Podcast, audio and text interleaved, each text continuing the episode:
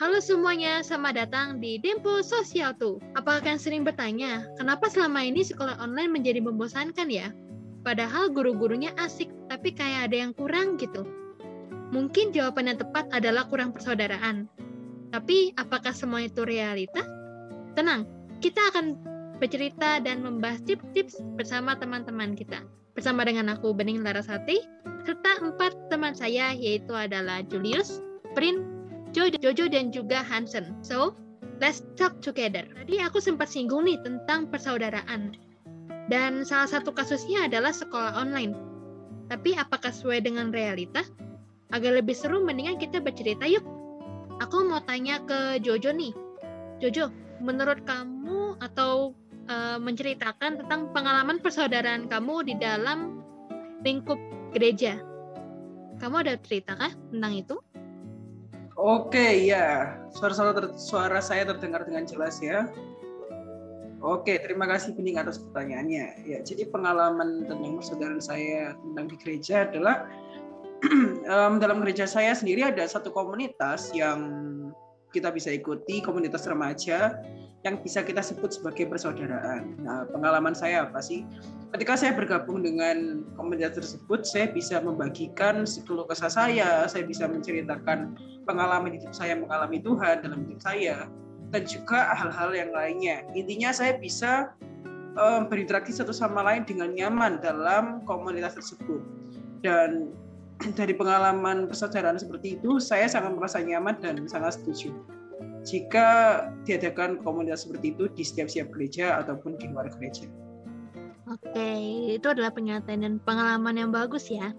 Kalau menurut Prin nih, ada nggak sih pengalaman persaudaraan kamu di dalam lingkup gereja apa lingkup teman-teman di SMP atau sekolah Oke. menengah pertama? Iya, jadi dalam lingkup SMP ini mungkin sedikit berbeda ya, dikarenakan kan SMP ini sudah menjadi bisa dibilang masa lalu kita kan. Jadi itu sudah menjadi masa yang dulu. Jadi kita mungkin dulu sangat dekat dengan teman kita, tetapi mungkin sekarang kita sudah mulai renggang, mulai jauh. Dikarenakan kita kan sudah memiliki jenjang yang lebih tinggi dan kita juga sudah berpisah, mungkin kita sekolahnya berbeda-beda seperti itu. Jadi dari pengalaman saya memang jika ingin kita ingin membangun persaudaraan dengan teman-teman SMP sampai sekarang, yang paling penting itu adalah dari komunikasi. Jadi kita harus selalu berkomunikasi dengan teman-teman SMP kita agar tidak terjadi kerenggangan antara persaudaraan kita seperti itu. Oke, terima kasih Brin atas sharing-sharingnya. Yeah. Kalau menurut Hansen, bagaimana sih atau apa sih ada nggak pengalaman-pengalaman persaudaraan kamu di dalam lingkup keluarga bersama dengan keluarga kamu? Ya, menurut saya sih persaudaraan itu yang awal itu selalu dibangun di keluarga. Lalu setelah di keluarga kita bisa memperbaiki atau menambah persaudaraan di di jenjang berikutnya seperti sekolah-sekolah dengan bersama teman-teman seperti itu. Begitu. Jadi persaudaraan di keluarga itu sangat penting karena ya itu adalah awal dari semua persaudaraan. Oke, terima kasih Hansen atas sharing-sharingnya. Kalau menurut Julius, ada nggak sih pengalaman persaudaraan kamu di dalam lingkup teman-teman SMA atau sekolah menengah atas? Uh, kalau untuk saat ini sih karena sedang kondisi pandemi saat ini ya kita agak susah sih karena kita sekolah juga virtual, kita via Google juga ya terbatas lah hanya teman-teman tertentu yang saya kayak si Brain, Jojo sama Anson ya kita biasanya kalau misalnya pengen main ketemu bareng. Kita buat rencana kayak misalnya basket bareng atau enggak badminton bareng gitu. Oke, terima kasih Julius atas sharing-sharingnya. Wah, pengalaman pengalaman tadi seru-seru ya. Kita bisa mendengar cerita dan juga bisa merefleksikan juga nih Nah, kalian punya tips-tips nggak sih bagaimana cara menumbuhkan persaudaraan menurut cerita-cerita tadi? Eh, cerita-cerita yang kalian bicarakan atau kalian ceritakan sharing tadi. Kalau menurut Julius ada nggak ya tips-tips bagaimana kita bisa menumbuhkan persaudaraan dengan teman-teman di SMA nih ya? Eh, ya, eh, yang paling utama pastikan kalian ini tidak introvert ya atau no lab.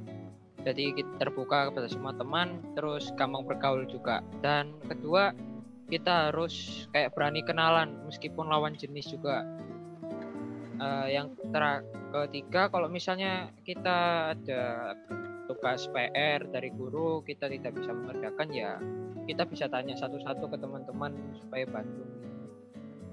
Oke, bagus ya tips-tipsnya tadi ya. Dan saya membantu gitu. Kalau menurut Hansen nih, ada nggak sih tips-tips untuk bisa membangun atau menumbuhkan persaudaraan di dalam lingkup keluarga, terutama keluarga kamu? Kalau dari pengalaman saya sendiri dan dari tips yang bisa saya berikan, ya yang pertama kita bisa kayak pergi keluar bareng, berekreasi bareng itu itu saya sangat anjurkan karena bisa menumbuhkan persaudaraan. Karena ya karena semuanya bisa terhibur lalu yang kedua kita bisa saling membantu antar keluarga. Jika ada yang merasa kesulitan kita bantu. Ya itu saja sih yang pernah saya alami. Oke bisa saling membantu ya berarti ya? Iya. Kalau menurut Brin nih eh, bagaimana sih cara menumbuhkan persaudaraan kamu dengan teman-teman SMP kamu?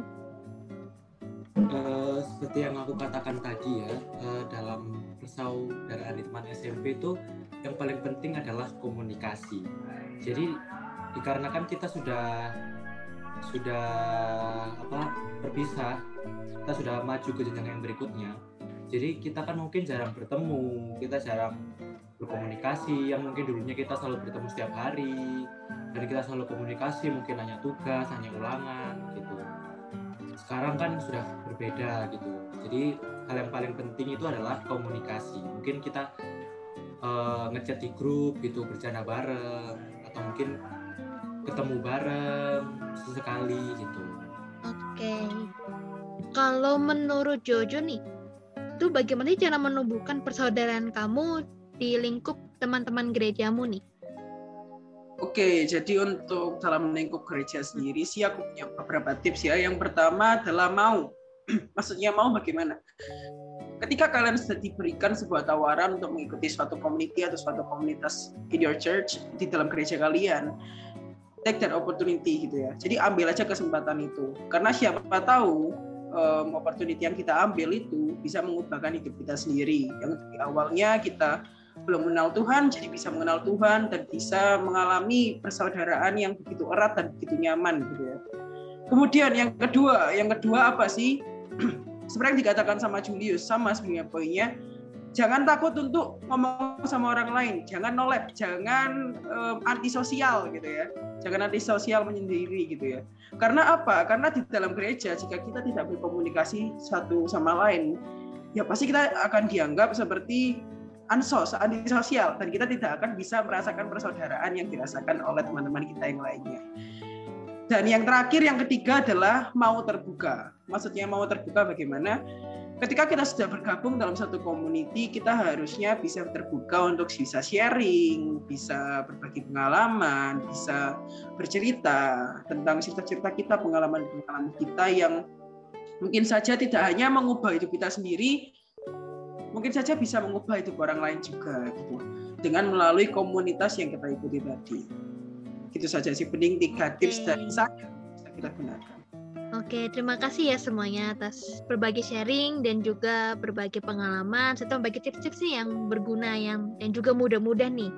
Oh iya, kalian tahu nggak sih kalau apa yang kita bicarakan ini sesuai dengan tema Dempo Fair loh pada tahun ini yaitu adalah Complete the Lacuna, Distance Japan Us, Fraternity Unite Us yang berarti melengkapi bagian puzzle yang hilang. Di saat jarak memisahkan kita dan menciptakan kekosongan, persaudaraan dapat mempersatukan kita dan juga mengisi puzzle-puzzle yang hilang tersebut.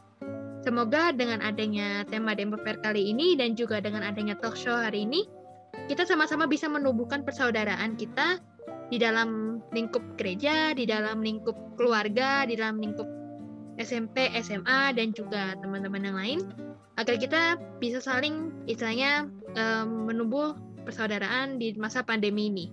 Saya Bening Larasati, saya undur diri, sekian dan terima kasih. Sampai jumpa di pertemuan selanjutnya. Dadah!